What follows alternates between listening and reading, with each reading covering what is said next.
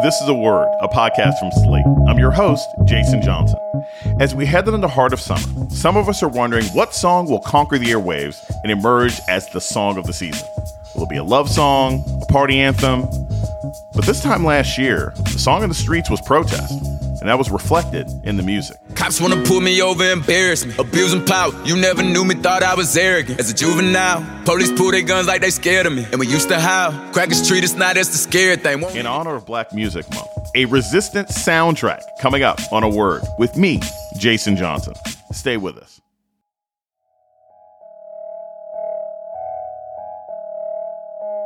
Welcome to A Word, a podcast about race and politics and everything else. I'm your host, Jason Johnson. The summer of 2020 was unforgettable. The murder of George Floyd sparked protests around the country, drawing millions of Americans into the streets for demonstrations. And the sounds that summer, from the chants of peaceful protesters to the frequent explosions of violence in response from police, are still echoing throughout the nation. Many musicians added their voices, sometimes as protesters themselves, but also as artists releasing their songs about the impact of police violence and racism, like the bigger picture from Atlanta rapper Lil Baby. Trade my 4x4 for GC3, ain't no more free Steve. I gave him chance, a chance, a chance again. I even told him please. I find it crazy the police to shoot you and know that you dead, but still tell you to freeze. Fucked up, I seen what I seen. I guess that mean hold him down if he say he can't breathe. It's too many mothers just grieving. They killing us for no reason. Been going on for too long to get even. Throw us in cages like dogs and hyenas. I went to court and they sent me to prison. My mama was pushed when they. There's a long history of music from the African American voice being used in resistance. One person who knows a lot about this is Jewel Wicker. She's an entertainment and music journalist based in Atlanta. Jewel, welcome to A Word. Thank you for having me. We just heard a bit from the bigger picture a moment ago. What struck you about this song and how Lil Baby put it together? And is this the kind of thing that he tends to talk about, or was this a departure? This was certainly a departure from what Lil Baby has usually put out content wise. And I think what really struck me was the timing of the release. It was something that Lil Baby couldn't have known when he put it out. But less than 24 hours after he released that song, a black man by the name of Rayshard Brooks was killed by police in South Atlanta in the neighborhood that Lil Baby grew up in. And so, what was really special, I think, about this uh, protest anthem that was released was that 24 hours later, it became an anthem in Lil Baby's own city. What are some of the other songs that came out last summer that you think really spoke to the moment? And again, were those songs with sort of long term activist hip hop stars and rappers, or were they sort of departures as people were paying attention to the moment? You know, we had songs from everyone from DaBaby released a remix of his song Rockstar that uh, had a Black Lives Matter type verse to it. Her, a singer, released a song called I Can't Breathe. Anderson .Paak released a song called Lockdown. A rapper by the name of YG filmed a music video at a protest. Uh, a group here um, in Atlanta called Spillage Village released a song called End of Days. It's the end of days, end of time. My oh my, in a blaze.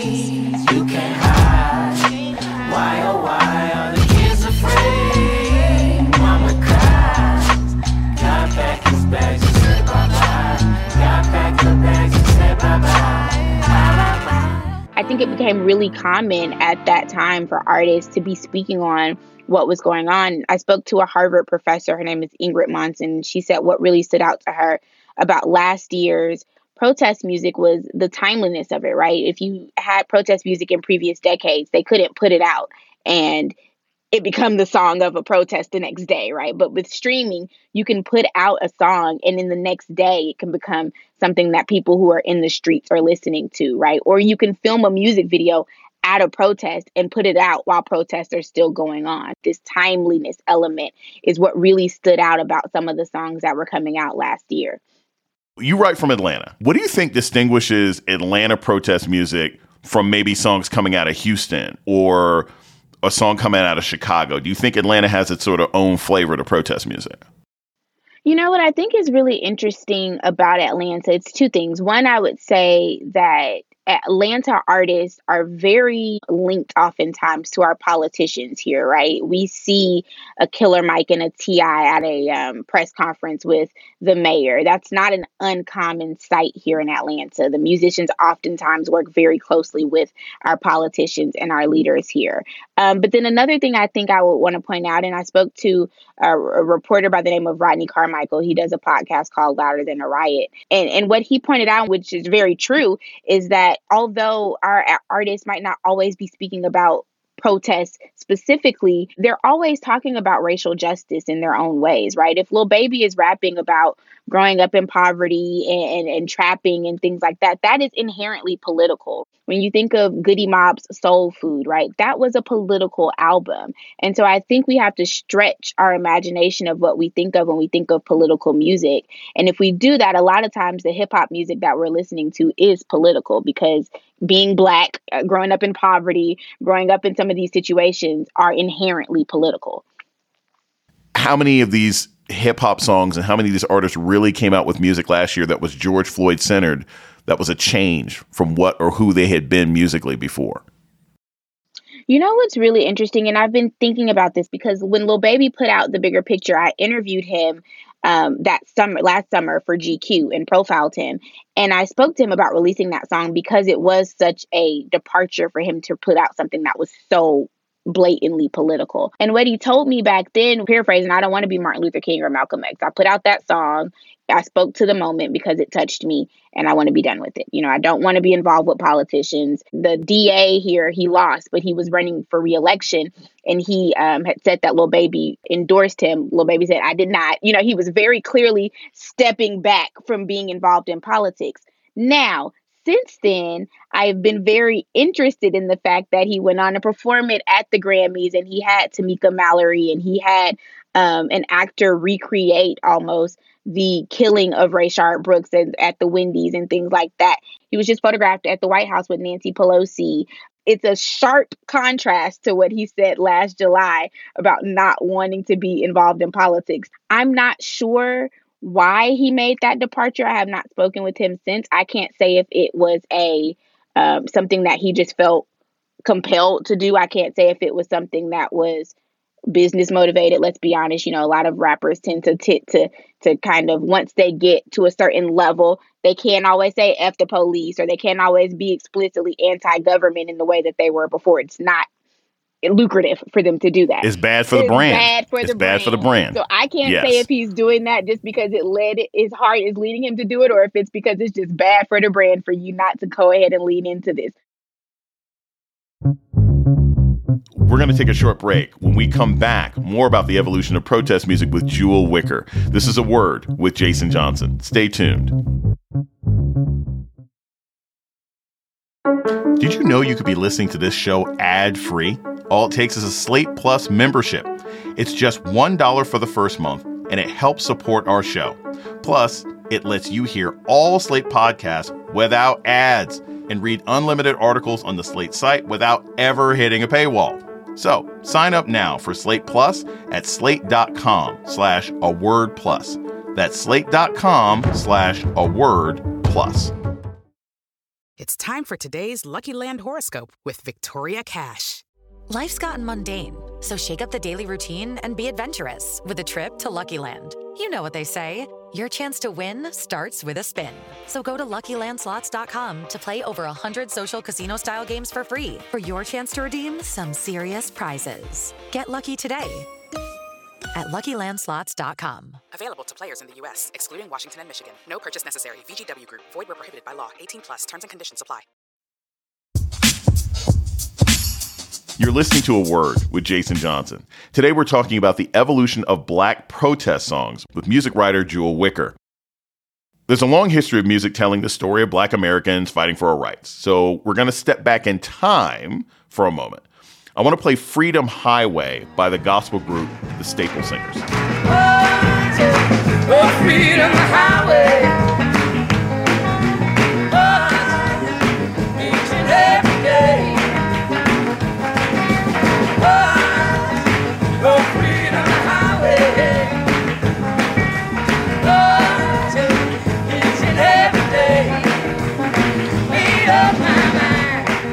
Jewel, you've written about how closely many musicians like the Staple Singers worked with civil rights leaders in the 1960s.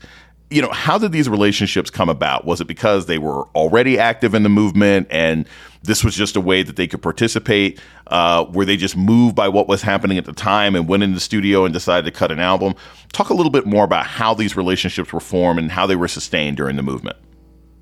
You know, I was really interested in that, and I I looked to uh, her name is Bernice Johnson Reagan. I didn't get to interview her, but I did some research about her previous interviews, and she was a founding member of uh, SNCC, uh, the Freedom Singers, and uh, she's from Southwest Georgia. And she told PBS that you know the Staples uh, Singers toured with Martin Luther King Jr., um, Mahalia Jackson, organized fundraisers for him, they were very much intertwined with the movement beyond the songs that they were recording in the studio, right? They were actual actually out activating and organizing um, a lot of times with these leaders. I mean, I think that's really interesting because we've seen some of that play out um, recently when we see our artists kind of link up with leaders and politicians today. Um, and so I was really interested in that link and in seeing how artists go beyond the music that they release, right? Beyond that moment of going into the studio and feeling compelled to release a song and, and going beyond that and saying, I want to actually organize. I want to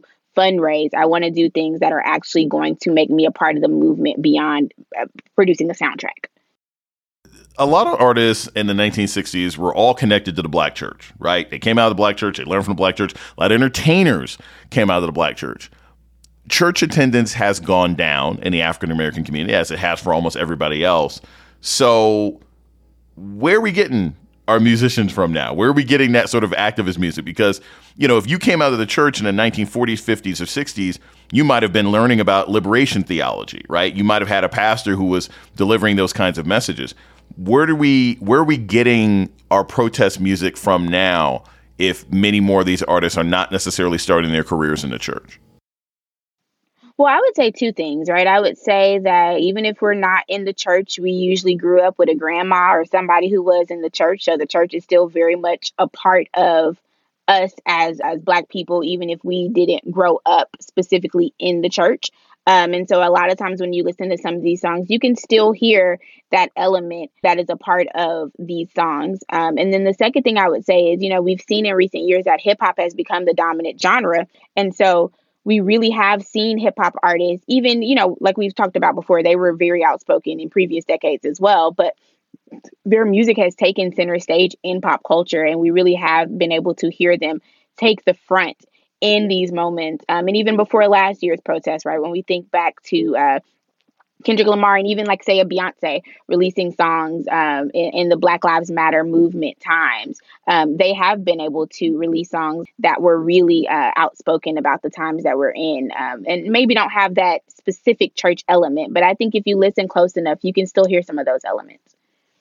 We we hear about artists endangering their entire lives and careers in the 50s and 60s. But the backlash today is different right? And and and also sometimes it can work for you as much as it works against you. I mean, I think Beyonce has now become even more of an icon because of what she did at the Super Bowl. I mean, for everybody who hates Beyonce because, oh my gosh, I can't believe she did a Black Lives Matter presentation, there's 50,000 think pieces in the black community and a whole bunch of Yas queens. So, what's the difference in consequences for black artists making protest music today versus 50 or 60 years ago? I mean, I think you're right. I think you you might not become a Nina Simone, right, in, in releasing a, a song. Um, but I also don't want to minimize the impact that um, some of the controversy might have on an artist uh, when when they are attacked by, say, a Fox News or by uh, pundits for releasing some of these songs, especially if you're not a Beyonce or a Kendrick Lamar, right? Releasing a song like F Donald Trump or say something like that could have a really big, and it didn't for YG, he's fine, but it could have a really big impact on your career. Or, I mean, we like we've seen um, recently, we've been talking a lot about Black uh, celebrities and mental health. We don't know what the impact is on their mental health when they're taking these re- risks and releasing songs like this. So I don't want to minimize it, but I certainly do think um, that because of the broad nature of pop culture today and the ways in which artists can have these niche groups of fans or stands, as we call them sometimes, um, that you you you run less of a risk of uh, being just completely exiled.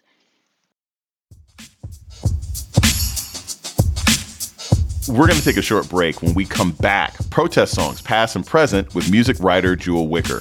This is a word with Jason Johnson. Stay tuned. You're listening to A Word with Jason Johnson. Today we're talking about protest songs and their role in the Black liberation movement with music writer Jewel Wicker. I want to play you a clip from a Kendrick Lamar song that he performed at the 2015 BET Awards. We're going to talk about it on the other side. All's my life, fire hands to fight, hit up. Yeah. All's my life, fire. Hard times like yeah. Bad trips like yeah. Nazareth, I'm on one, homie, you on one. But if God got us, then we gon' be alright. We gon' be alright. We gon' be alright. We gon' be alright. Do you hear me? Do you feel me? We gon' be alright. Here's what's really interesting, and I'm, I'm glad we have this song by Kendrick Lamar because to me, it's the quintessential example of uh, the crossover. Does a song that crosses over to the white mainstream have a greater chance of being associated with the movement down the road than a song that seems to be sort of specific to our community? And, and have we seen things like that in the past where there might be like a, a protest song again by by a Bob Dylan that white America is like, yes, that's a protest song, but black folks are like, ah, that wasn't really what we were jamming to. Would say, I mean, I think again, I'm bring up YG's F Donald Trump, right? I think that is a song that very much spoke to the way that some people were protesting Donald Trump's presidency. And I don't, I wouldn't necessarily call that a crossover song, but I think we're going to look back when we look back at uh, protests about that presidency, and that will be an example that we bring up. It's a very clear, very distinct example Yes. of he was not mincing words in that song. I think artists have been very blunt and very clear. Um, and I think that they don't necessarily have to cross over in order for that to happen, in order for us to remember some of those songs. Now, do I think there are some songs from last year that will be forgotten and that won't be uh, cemented like a say what's going on? Of course. I mean, I think all songs are, I mean, that's very hard to get to that level of protest anthem, right? But I, but I do think that songs like the bigger picture will likely stand the uh, stand the test of time when we think about remembering these moments. We haven't talked as much about women artists. Janelle Monae has been really vocal about releasing music, about black liberation. Who are some of the other women entertainers, hip hop artists, singers who've really been sort of focused on this moment?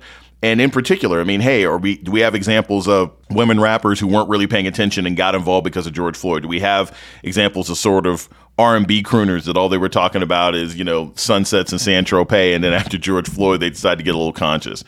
We, have we seen that sort of change in women hip hop artists and entertainers as well? I, I mean, I think Janelle Monae is an excellent example. It's not that she wasn't outspoken before, but when I think of the um, that really is a protest chant, right? Um, it's it's called "Hell You Talking About" is the song that I'm thinking of, and it literally is just her and the rest of her signees to Wondaland um, yelling the names of uh, black people who were killed, um, and then saying "say his or her name." Right? It's literally a protest chant.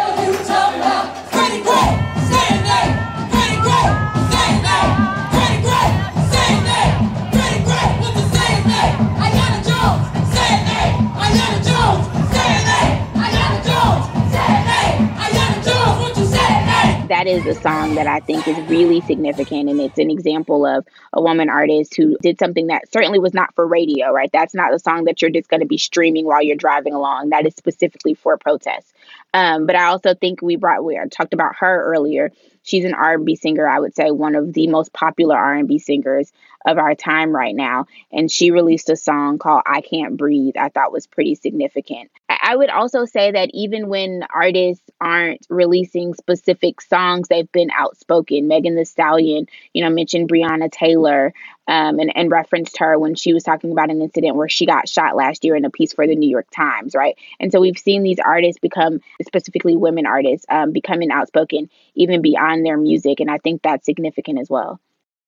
We're about to wrap up, Jewel, but I did want to talk with you about a song that really touched you during this period, and that's What's Going On. It's a remake of the Marvin Gaye classic by Atlanta artist Olu. Here's the clip. Mother, mother, there's too many of you crying. Brother, brother, brother, there's far too many of you dying. This is kind of a two part question. One, what is it about this particular remake of the song that speaks to you? And then, like, I mean, what's going on climbing to the top of the charts like 50 years ago, and it's still a song that we know today. So, what song from this era do you think we might still be talking about in 50 years? I would say that the Olu said something about this that really stood out to me when I interviewed him, and it was that he wanted to re- remake this song one as an homage to his father who had passed away, but two because he wanted to show that um, music movement music didn't just have to be angry. It didn't just have to be shouting. It, there's a place for that and that's not to say that that music doesn't um, have significance but he wanted to show that there are other emotions that come attached to these songs and what's going on was really the perfect song for him to do that and i think his cover encapsulated that. But i would still stand by that i think the bigger picture will be um, the song that uh, really kind of stands the test of time out of this uh, this kind of bucket of songs that we've talked about for two reasons. One, I think uh, it's palatable. There are some songs that are a little more forceful in being kind of F the police. Uh, Lil Baby at least says, you know, they're good cops, they're bad cops, you know, and so I think it's palatable. Um, and I think that's what helped it become a hit. And then, two, I think it was um, because of the timing of when it was released in connection to Rayshard Brooks' death, but that just helped it give uh, a little more significance to the release of the song.